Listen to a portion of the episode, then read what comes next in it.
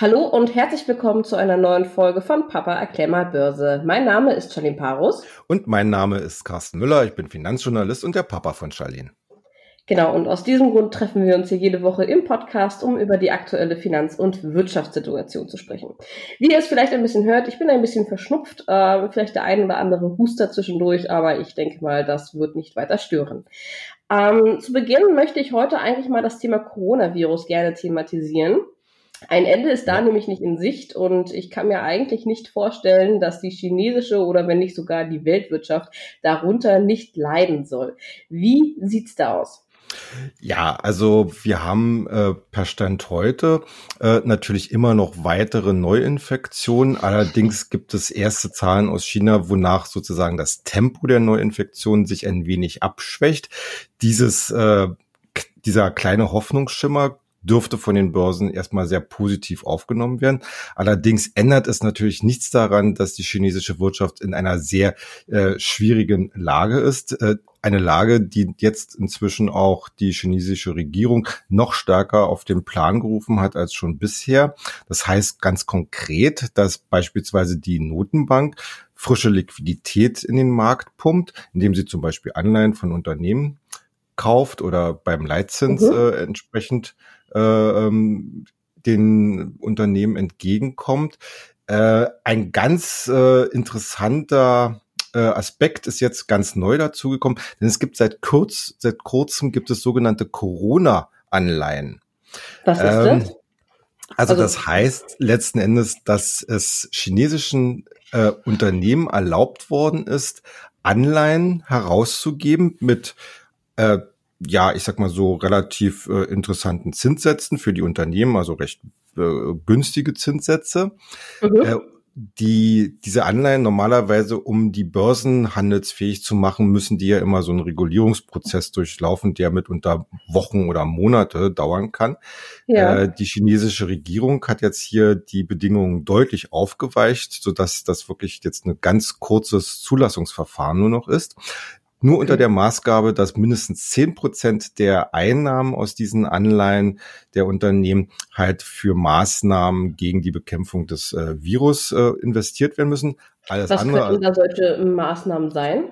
Naja, zum Beispiel der äh, Kauf von Schutzbekleidung oder überhaupt äh, Desinfektionsmaßnahmen, womöglich auch äh, Abschottungsmaßnahmen, also dass man sagt, okay, ich schicke jetzt meine Arbeiter nach Hause, ähm, und gib ihnen dafür halt entsprechend Geld, damit die äh, Infektionsgefahr äh, geringer wird. Also das kann man sich so darunter sicherlich vorstellen. Das Wichtige daran ist eigentlich, dass 90 Prozent der Einnahmen äh, die Unternehmen halt ausgeben können, mehr oder weniger, wofür sie wo wollen. Mhm. Wenn ich ähm, da an dieses Thema China und die ganze Wirtschaft dort denke, da mache ich mir aber auch so ein bisschen Sorgen um die ganzen Produktionsketten. Jetzt gerade ich als so ein bisschen ja. Shopping-Junkie, ähm, ich bestelle viel im Internet, ähm, vieles kommt leider, leider auch aus China. Ähm, da habe ich so ein bisschen die Sorge, dass vielleicht irgendwann die Produktion gar nicht mehr hinterherkommen, sage ich jetzt mal. Und jetzt seien wir mal ähm, also abgenommen, äh, abgesehen von ähm, von Klamotten und sowas, glaube ich ja auch, dass ähm, alle anderen Dinge oder viele Dinge des alltäglichen Lebens auch aus China kommen. Ähm, wird es da vielleicht irgendwann mal Probleme geben, wenn es so weitergeht? Also letzten Endes gibt's ja da auch schon Probleme. Äh, wir haben, wenn du mal im Internet unterwegs bist, gibt es äh, inzwischen immer mehr Online-Händler, die explizit darauf verweisen, dass ihre Lieferzeiten sich deutlich verlängert haben, eben mhm. aufgrund äh, der unterbrochenen Handelsketten und der längeren Zeit. Also man hat immer mehr Unternehmen, die inzwischen auch warnen, dass vor allen Dingen jetzt die Zahlen im ersten Quartal deutlich schlechter ausfallen. Das prominenteste Beispiel gerade diese Woche war ja Apple, die gesagt haben, äh, dass sie im ersten Quartal ihr Umsatz soll, was sie geplant haben, nicht erreichen können, weil, äh, und das war eigentlich relativ interessant, äh, das Hochfahren der Produktion in China äh, nicht so schnell vonstatten geht wie bisher. Das also sie haben die, äh, die, die Produktion gestoppt quasi und jetzt wieder genau. anzufangen ist, okay. Genau. Äh, ich bin mir da nicht so ganz sicher, ob das nicht noch ein bisschen Pfeifen im dunklen Wald ist, weil das okay. klingt ja eigentlich alles danach, als wenn alles wieder in Ordnung ist und man braucht halt hier jetzt ein bisschen Zeit, um das alles wieder aufs Normal äh, wohl zu bekommen. Äh, mhm. ich denke mal, da werden wir sicherlich noch in den nächsten Wochen nicht nur von Apple vorsichtigere Töne hören, sondern eigentlich, denke ich mal, von allen anderen Firmen auch. Also wenn man jetzt auch schon den Verlauf der Berichtssaison sieht, da gibt es viele Unternehmen, die beim Ausblick auf das äh, laufende Quartal und auch das zweite Quartal recht vorsichtige Töne anschlagen, eben mhm. immer mit Hinweis auf die Lage in China. Jetzt hast du ja von den Corona-Anleihen gesprochen. Das ist ja doch eine sehr unkonventionelle Maßnahme. Ja. Wie reagiert denn darauf die restliche äh, Wirtschaft oder der restliche Markt? Naja, also diese Corona-Anleihen sind eigentlich ein ganz pfiffiges Instrument. Das Problem ist natürlich, dass solche Anleihen in der Regel von Unternehmen ausgegeben werden, die halt durch die Virusinfektion äh, sehr stark betroffen sind und wo man unter Umständen nicht mal ganz sicher sein kann, ob die diese Epidemie wirtschaftlich überleben können. Und das heißt am Ende, das sind alles Anleihen, die sehr unsicher sind, die wenn man sich die Zinssätze anguckt, die so im Durchschnitt zwischen zwei und vier Prozent liegen, natürlich in keiner Art und Weise das tatsächliche Risiko widerspiegeln. Das heißt, äh, so meine Information, die Nachfrage nach diesen Anleihen von normalen Privatanlegern oder institutionellen Investoren ist minimal. Äh, mhm. Die diejenigen, die diese Anleihen kaufen, sind derzeit in der Regel chinesische Staatsunternehmen, die natürlich von oben die Anweisung dafür bekommen. Da kann man sich natürlich jetzt gleich ausmalen, wie nachhaltig vielleicht diese Instrumente tatsächlich sind. Also wer als Privatanleger äh, theoretisch Zugang hätte, äh, dem würde ich persönlich davon abraten. Hm, okay. Ähm Okay. Im Moment läuft ja auch immer noch die Berichtssaison. Da hatten wir letzte Woche, glaube ich, gar nicht darüber gesprochen. Ähm, ja. Gibt es da denn irgendwas Neues, worüber wir berichten könnten? Ja, also wir hatten ja in den letzten Tagen insbesondere die Deutsche Telekom am deutschen Markt, die äh, ja, ich würde schon sagen, für einigen Furor gesorgt hat. Okay, ähm, wieso? Naja, weil sie recht äh, starke Zahlen für das vergangene Jahr äh, mitgeteilt hat mhm. und äh, auch einen sehr soliden Ausblick gegeben hat. Äh, solide vor allem deswegen, weil sie immer mehr mit ihrer äh, amerikanischen Tochter T-Mobile US verdient. Äh, hier gibt es natürlich schon die entsprechenden Statistiken und wenn man sich mal überlegt, im vergangenen Jahr hat äh, T-Mobile zum Gesamtgewinn äh, ungefähr 11,1 Milliarden Euro beigetragen. Das Stammgeschäft in Deutschland, äh, das kam inzwischen nur noch auf 8,7 Milliarden äh, Euro. Also mhm. da gab es äh, jetzt ein ganz, also dieser Wachwechsel, den es auch schon im Jahr davor gab, äh, der ist jetzt nochmal äh, verfestigt worden und deswegen ist halt die amerikanische Tochter so insgesamt so unwahrscheinlich wichtig halt für die Telekom. Das sieht ähm, man ja auch so ein bisschen äh, in, den, in den Aktienkursen. Die, die T-Mobile US, die hat ja viel höhere Werte als die Deutsche Telekom, oder? Genau. Äh, wobei man natürlich sagen muss, hier spielt noch eine andere Frage eine Rolle, denn du wirst das ja auch mitbekommen haben. Äh, T-Mobile ja. US möchte mit der mit dem amerikanischen Wettbewerber Sprint fusionieren. Genau. Äh, diese Idee wurde schon 2018 geäußert. Es war übrigens damals der dritte Versuch, der dritte Anlauf, nachdem die ersten beiden durch die entsprechenden Wettbewerbsbehörden verboten worden waren. Mhm. Zwei Jahre jetzt hat später, der US, äh, der US-Richter hat jetzt ja gerade vor kurzem erst zugestimmt. Genau, ne? also, genau. genau ja. Erst, erst hat das Justizministerium zugestimmt, dann die Telekommunikationsbehörde FCC und dann hatten US-Bundesstaaten vor einem Bundesgericht geklagt dagegen, weil sie halt eine Wettbewerbsverzerrung befürchten. Und der zuständige Richter hat jetzt erstmal gesagt, nein, also aus seiner Sicht ähm, ist diese Fusion äh, machbar. Das Interessante an der ganzen Sache ist ja, und weswegen ja auch das äh, an der Börse so gefeiert wird, die beteiligten US-Bundesstaaten hatten natürlich als Reaktion auf dieses Urteil erstmal gesagt, ja, sie werden in Berufung gehen. Aber diese Abwehrfront bröckelt zunehmend. Zum Beispiel hat sich jetzt der äh, Bundesstaat New York aus diesem ganzen Verfahren verabschiedet und ich denke mal, es wird nicht der letzte sein. Mhm. In dem Sinne stehen eigentlich derzeit alle Zeichen darauf, dass diese Fusion im dritten Anlauf tatsächlich klappt. Und damit würde das neue Unternehmen ganz nah an die äh, bisherigen Platzhirsche Verizon und AT&T heranrutschen, zum Beispiel bei den Kundenanzahlen für die sogenannten äh, Festabonnenten, also Prepaid, äh, Postpaid-Abonnenten, äh, also die jeden, jeden Monat ein, äh, äh, eine Rechnung bekommen. Haben. Ja. Äh, genau. Äh, da würde zum Beispiel die neue T-Mobile AT&T überflügeln. Okay.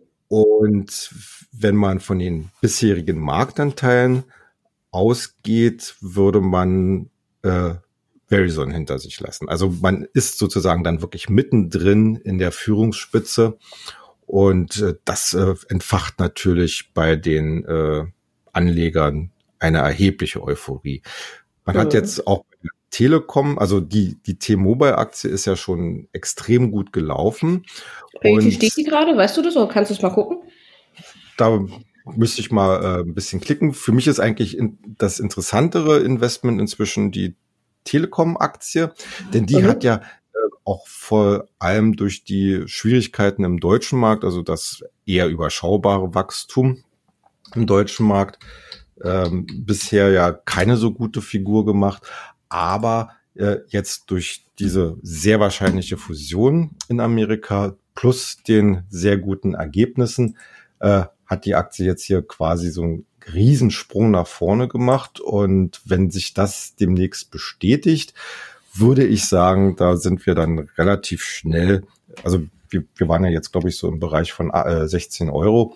Ähm, und dann äh, würde ich sagen, also 18 Euro sind da erstmal als Ziel. Äh, ich habe inzwischen T-Mobile mal aufgerufen, also die notieren derzeit bei rund 100 Dollar. Ähm, wow. Wenn man wenn man sich mal überlegt, ähm, Anfang Februar, also noch vor der Entscheidung des Bundesrichters, lag sie bei rund 80 Dollar. Also das, das ist ein ordentlicher. Sehr schade, dass man sowas nicht vorher weiß. Ist, ja, ja okay. das, das das Problem ist halt wirklich, dass gerade was äh, Fusion, also Großfusion äh, angeht, ist Amerika beziehungsweise die Wettbewerbskontrolle inzwischen deutlich unberechenbarer geworden. Mhm. Das Hat das einen Grund, also einen bestimmten? Naja, es gibt in Amerika so einen inzwischen generellen Widerwillen gegen solche Großfusionen, weil man eben befürchtet, dass äh, einzelne Konzerne zu viel Macht bekommen. Mhm. Das ist auch zum Beispiel eine Problematik, die wahrscheinlich zunehmend auch die großen Technologiekonzerne wie Google, Facebook äh, und Apple oder sogar Microsoft zu spüren bekommen. Also die werden jetzt hier auch verstärkter ins Visier der Wettbewerbshüter genommen. Ausgang derzeit ungewiss.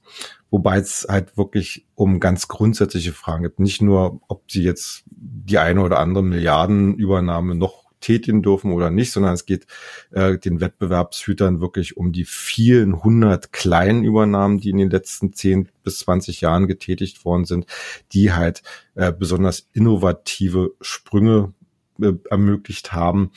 Und ich habe äh, letztens eine Umfrage auf dem Tisch, dass angeblich rund zwei Drittel der Amerikaner dafür wären, dass die großen Technologiekonzerne aufgespalten werden. Das ist natürlich mhm. für das, ich sag mal so, das Heimatland des Kapitalismus eine extrem äh, schwierige Aussage.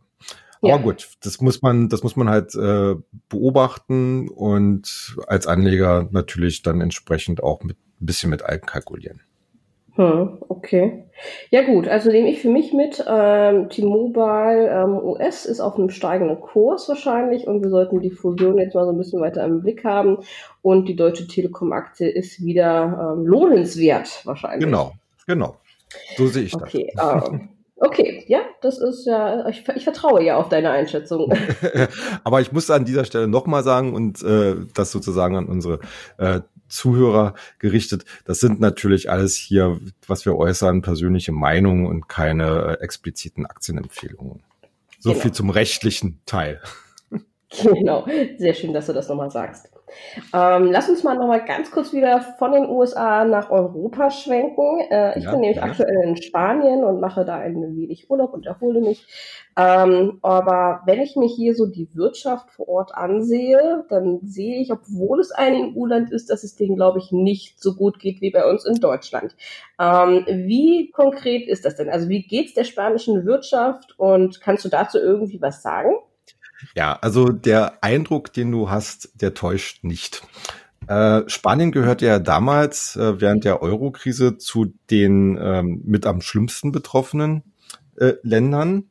Mhm. Und in der Zwischenzeit konnte man zeitweise deutlich wieder ähm, zulegen, was auch die Wirtschaftskraft ging. Spanien profitierte ja zum Beispiel auch von einem starken Immobilienboom. Allerdings seit äh, ja, Anfang 2018 ist eigentlich aus diesem Zwischenhoch und zwischen, ja, ähm, ich würde jetzt nicht sagen Rezession geworden, aber eine äh, gefühlte äh, Rezession, denn man muss sich mal äh, vor Augen fühlen, ähm, dass äh, Spanien hat zum Beispiel Anfang 2018 noch eine annualisierte Wachstumsrate beim Bruttoinlandsprodukt, also bei der Wirtschaftskraft von rund drei Prozent äh, geschafft.